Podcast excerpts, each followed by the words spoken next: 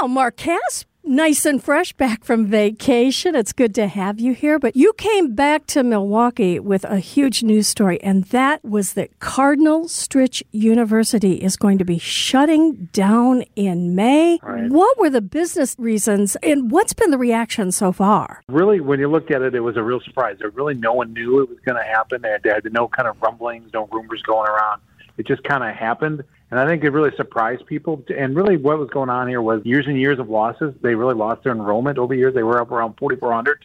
At the end here, they're around twelve hundred or thirteen hundred right in there. So I think that was part of it. They just couldn't recover from the pandemic, which, of course, it hit all colleges throughout the country, but hit smaller ones the hardest because of the revenue loss. And it just really couldn't make it work. I think the most surprising thing here, Libby, was that they didn't reach out and try to start a campaign. They have a lot of well-known alumni here in town, and you would have thought, as I'm sure you get calls all the time from your college where you went asking for money. I know I get one virtually every week from mine asking for money, that they didn't try some sort of campaign. Well-known people in Milwaukee went there and have been supporters of it, but nothing. No, this is just going to close, and the impact is really going to be felt throughout the community. You're going to see these students now, all of a sudden, they're you know having to scramble to see where they're going to end up in fall. The other thing I've heard from people is that the students that were there were from all over the city of Milwaukee, not just from the North Shore. They were from the city. So it really offered a lot of opportunities for kids to have an education, which then would lead to a job. So this is a big loss to the city. Have we heard of any other local universities that are saying that they will allow those credits to carry over if they enrolled yeah. in their schools? Yeah, we heard that right away. A number of schools in the area, from Alverno to two other colleges, are going to step up and help as they can. All those students are going to have to figure it out. And then we haven't even talked about the employees, right? You obviously have the instructors, you have the people that work there who are going to be out of a job in May. So this is a big deal. It's one that we haven't seen in years and years, really, in the area. I mean, having a college close is a rare occurrence, which is a good thing. But on the other hand, when it does happen, it has a ripple effect on things. The other thing that would be interesting to watch, Libby, is what happens there next. That's a site in the North Shore. We all know where it is and what the highway there. You see it on the hill north of Bayshore, and it's going to be a very hot site, I think. I think they're going to get a lot of interest from some of the people in terms of the real estate community looking at that site. Could it be a site for housing? Could it be a site for retail? Could it be a site for office? I would not be shocked if six months to a year from now, you see a Starbucks on that site with some high-end apartments. Who owns that property? These sisters do, and they actually run the college, so you know, we'll see what happens in terms of that. But I expect a lot of interest from a lot of individuals in town in terms of the redevelopment of that. You mentioned that it's an order of nuns that owns it. You wonder yeah, if there's going correct. to be a similar situation as what happened in Elm Grove with the School Sisters of Notre Dame uh, and that property. Right, with the housing. Yeah. Right, with the housing. And it ended up in an argument, remember, over what was going to happen there. And this will be a fascinating one to watch. A lot of people are focused right now on the college closing. But I think long term, the focus now becomes that site. Where do you find thirty acres right in the middle of the community open like this for a big redevelopment? Mm, exactly. Well, I know the Milwaukee Business Journal this week took a look at some of the top grocery store chains around the area by market share. Who's the leader, and how's that changed over the years?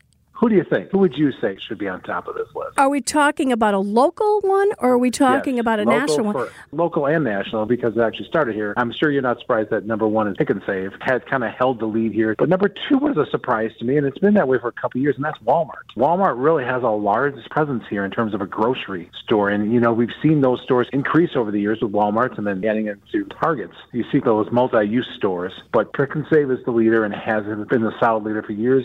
Shrunk a bit as more More players are out there. You know, you see Fresh Times, you see Sendik's, you see Woodmans, but they still are the leader here.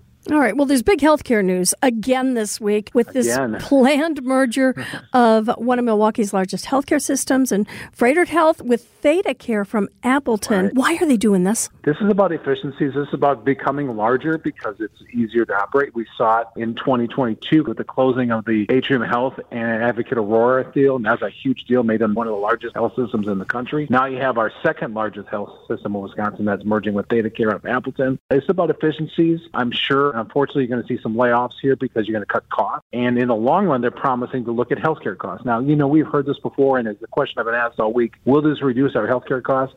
We haven't seen that in the past.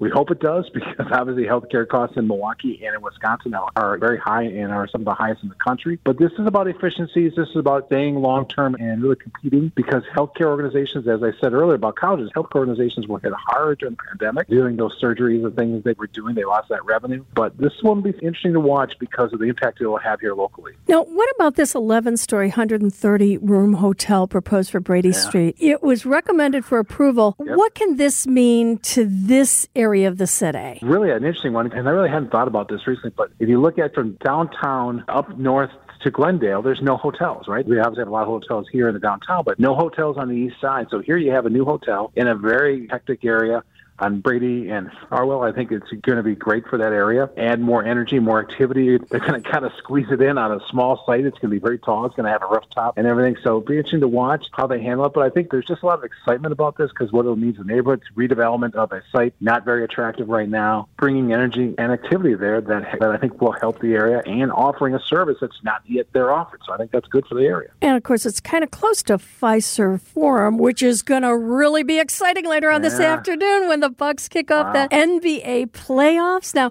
what yep. does this mean once again for this team and also for businesses in that surrounding area? You know, the energy and activity, you're already hearing it throughout the end of the week and Friday and over the weekend, they started to hear the buzz that's going on with that. A lot of excitement. I live in the area. Love to see the activity, walk to the games. I'll be there on Sunday afternoon and just excitement. But the thing it does, Libby, is it brings individuals in who spend money at the bars, at the restaurants, at the stores, just bringing activity throughout the area.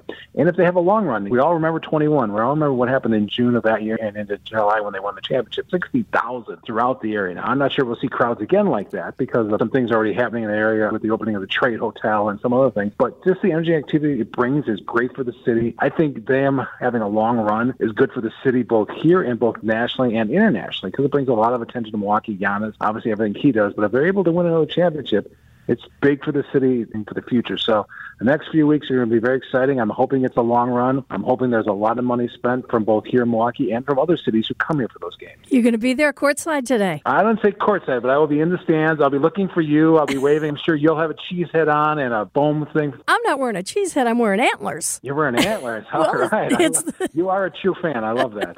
All right, Mark Kass, always great to have you here. Always good to talk to you. You have a great week, Libby.